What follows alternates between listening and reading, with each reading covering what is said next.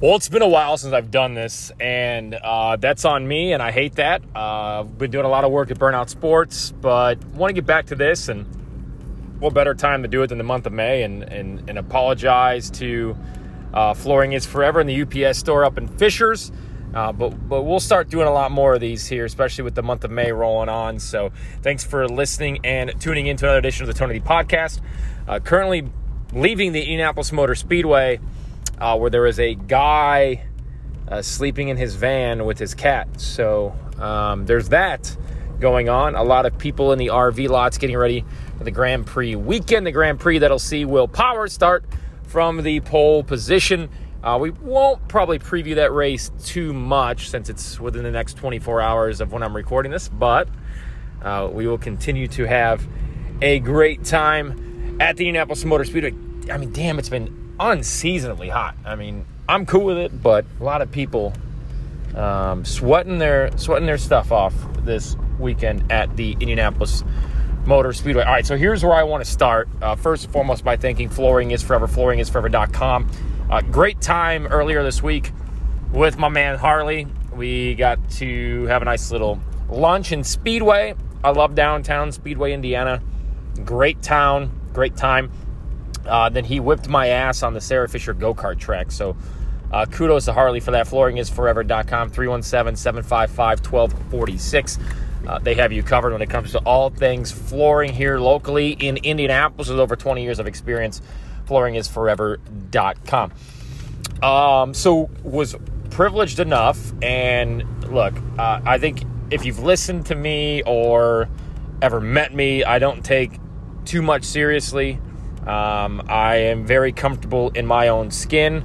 I like to be me, and that's just who I am. So I was invited to a awesome screening of the upcoming The Club, brought to you by Pennzoil, which is the documentary of the four Indianapolis 500 four-time winners. And they taped this last summer at Biltwell, which originally they had inquired about doing it at the Fowling Warehouse, which we tried everything humanly possible because I was still working there, everything humanly possible to try and get that to happen. But with the train going on in the background, sometimes it was just tough. So, um, got a screening of that. So I show up on the circle, and I'm in a been at the track all day. I'm in a t-shirt, an Indy 500 t-shirt. This thing is highlighter yellow, which was um, just just crazy, right? So I'm sticking out like a sore thumb, and I didn't realize there was a dress code. So I don't know if that's on me, but I was like, damn, I am so underdressed. And I, usually I'm like, all right, you know, I can just own this and we'll be fine. But you know, with the living legends and all you know, AJ Foyt and, and Rick Mears and Mario Andretti and Leo being there and everybody dressed up. I was like, damn it, man, you, you really screwed the pooch on this one. Uh, I don't get embarrassed that much, uh, but I was very upset with myself that either I didn't read their email or I totally missed out on um, something along those lines. Anyway, so shout out to TJ Maxx for saving the day. Uh, luckily, right there off the circle, got a nice little button down uh, tucked into my black shorts, and I thought I looked pretty snazzy. Uh, but it was super cool. Look, I don't think I'll ever be in the same room as Mario Andretti, AJ Foyt, Helio Castroneves, Johnny Rutherford, um, Rick Mears again. So was super privileged of that. But yeah, I mean, the event was so awesome, was so nice, and I was like, man, this deserves the proper respect, and it's probably not me being in a t-shirt. So I don't know if anybody was offended or really cared, but I just want anybody who's listening to this to know that I would not take it any different than um, than anything else. So, big thank you for that invite. Watch it. It is on Saturday. I'm sure it'll be reran on Peacock and also uh, probably online somewhere. Somewhere. They did it at the Biltwell downtown. Doug Boles does an incredible job of kind of breaking things down, discussing things, and and it is incredible if you're a racing fan because uh, after losing Al Senior, as we know, there's only three of the four living, and who knows when and if we'll see another fourth-time winner. But we could very easily, the next couple of years, see Helio Castroneves win it fifth. So be on the lookout for that.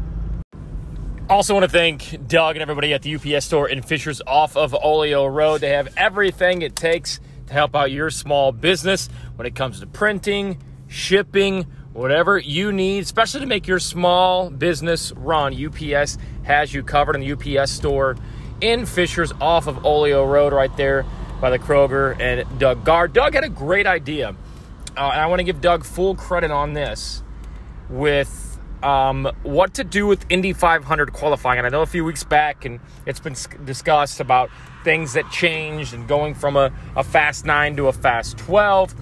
And, and Doug said this the pole sitter should get $100,000, which is all they get. There's 100 grand for winning the pole. Some points too, yes, but $100,000, which is the same amount that Arie Luyendyk got in 1990. was he on the pole in 93 with, with Target Chip Ganassi Racing? I do believe so. Uh, and I think he got a, he got a conversion van at least too. Uh, but I digress. But Doug said the winner should get $100,000 plus his pole speed. So if you go 233 miles an hour, you should get $333,000 for the pole, which ironically enough is what you get for just starting the race. So uh, if you want that excitement to come back and, and, and you want fans to really get into it, there's two ways to do it. You generate more drama with more drivers trying to go for the pole and a huge prize. I mean, look, I don't want to spend anybody's money and sponsorship this and sponsorship that, but if PeopleReady's putting up a million to win three different races, you know, Pennzoil or Verizon or somebody, Hy-Vee even maybe could put up the money uh, for the pole award. So that is something that I would like to see and it's certainly a great idea by Doug. You know, it's it's just one of those things where, you know, you to get more people going for that front row and going for the pole position. And right now, you're going, all right. Well, I'm going to be in the top 12, and no matter what, that's that's the least I can do. So, you know, if I'm 10th or 11th, go out and run. But I think it'll generate a lot more excitement. So, um, looks like there's going to be a sports book out there, or at least a little Caesar's Lounge uh, that you can check out, which will be uh, good, hopefully, for the promotion of the sport and reaching a much younger crowd here over the next several years. So, um, when you come out to IMS, like they spent all day Tuesday going through plans of which bathrooms will be open, how things are going to work. There's a lot of painting going on. A hu- another huge facelift uh, from what we've seen even a few years ago after Roger Penske took over. So, um, I think you, you you'll you'll love coming back out to the track and finally we'll have a sense of, and I hate saying this, but there's really no other term for it, a sense of normalcy when it comes to uh, just being back at the track at, at, a level that we haven't seen since 2019. So uh, can't wait to see you out there at the racetrack and at the Indianapolis Motor Speedway here over the next couple of weeks. Be sure to say hi, uh, and we'll throw a few back and have a great time. Was having this discussion the other day with a friend, and I think it's very interesting slash entertaining uh, you know, because I lived in Indianapolis for 12, 12 years now. I grew up in the region, Northwest Indiana, and um, you know, I went to Vincennes, so kind of covered at least you know sixty to seventy part, seventy percent of the state, right?